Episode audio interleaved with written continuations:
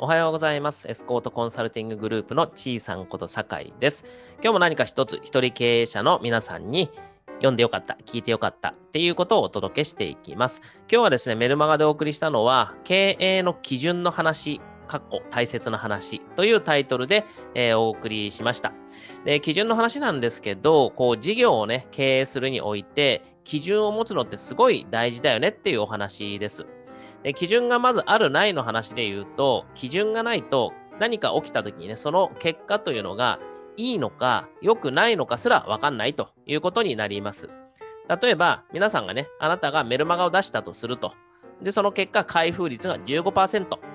これがまあ結果としますね。で、この15%っていうのって、いいのか悪いのかって分かるかって話なんですね。これ基準がないと判断できないということです。で、毎月の売り上げが500万円と。それっていいのか良くないのか。これ分かんないよねっていうことです。事業の内容によっては500万円いいのかもしれないし、良くないのかもしれないってことですね。その基準を持ちましょうというお話ですね。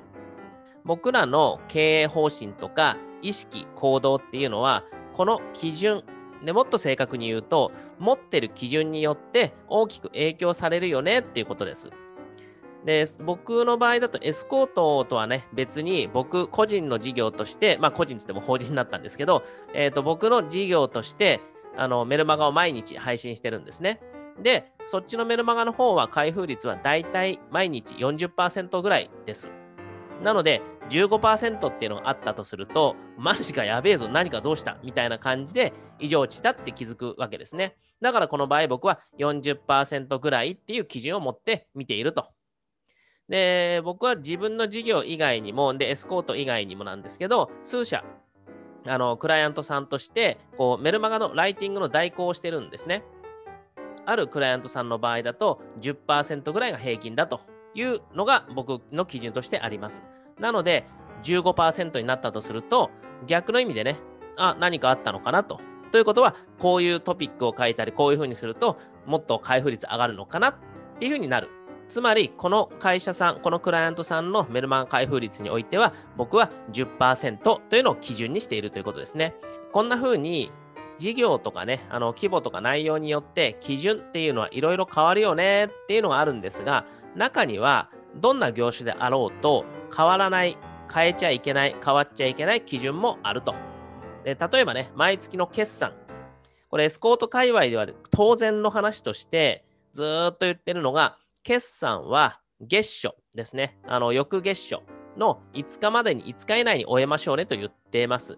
例えば、12月が閉まりました。そしたら12月の決算っていうのは1月の5日までには終えましょうねと。まあこれ年末年始挟むとね、またちょっとあの特例もあるかもしれないんですけど、少なくとも経営上ですね。会計上のとは別の話として、経営上の決算、結果というのは5日以内に終えましょうねというのが当然の常識。これを基準として持っています。これがエスコート界隈の基準ですね。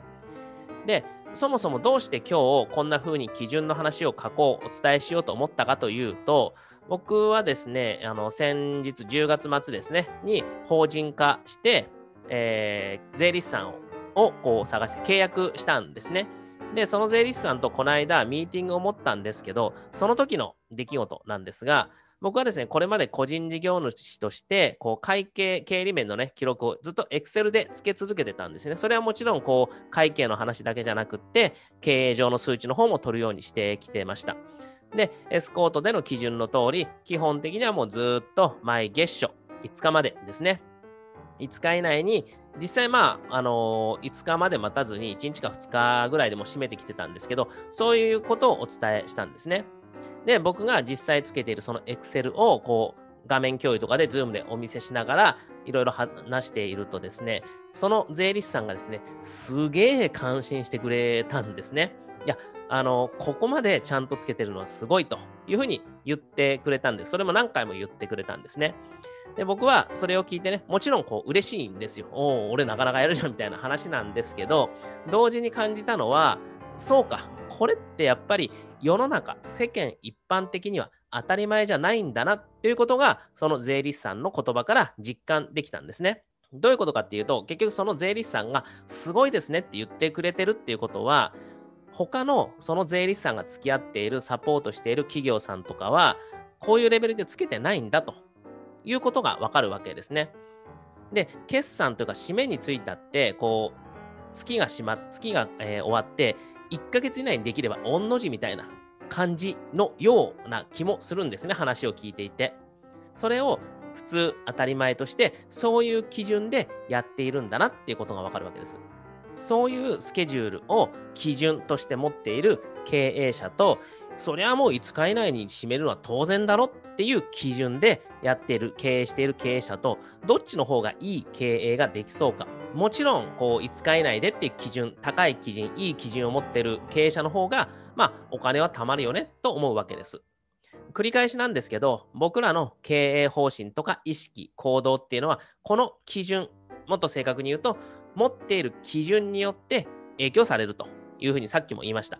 じゃあその基準っていうのはどうやって作られるのかですがこれは僕はやっぱり身を置いている環境とかどんな人と付き合っているのかというのが非常に大きいと思います。僕の場合は、あのまあ、最初はね、全然違ったんですけど、こうなんだかんだこう西田さんと知り合ったりとか、こうエスコート絡み関連の人たちと、エスコートの中だけの人じゃなくて、皆さんもそうなんですけど、こういろんなそういう経営者さんたちと一緒にいることによって、もう洗脳されてるわけですよ。5日以内当然だよねみたいな。そういう基準を持ってやっているんで、5日以内に締めるし、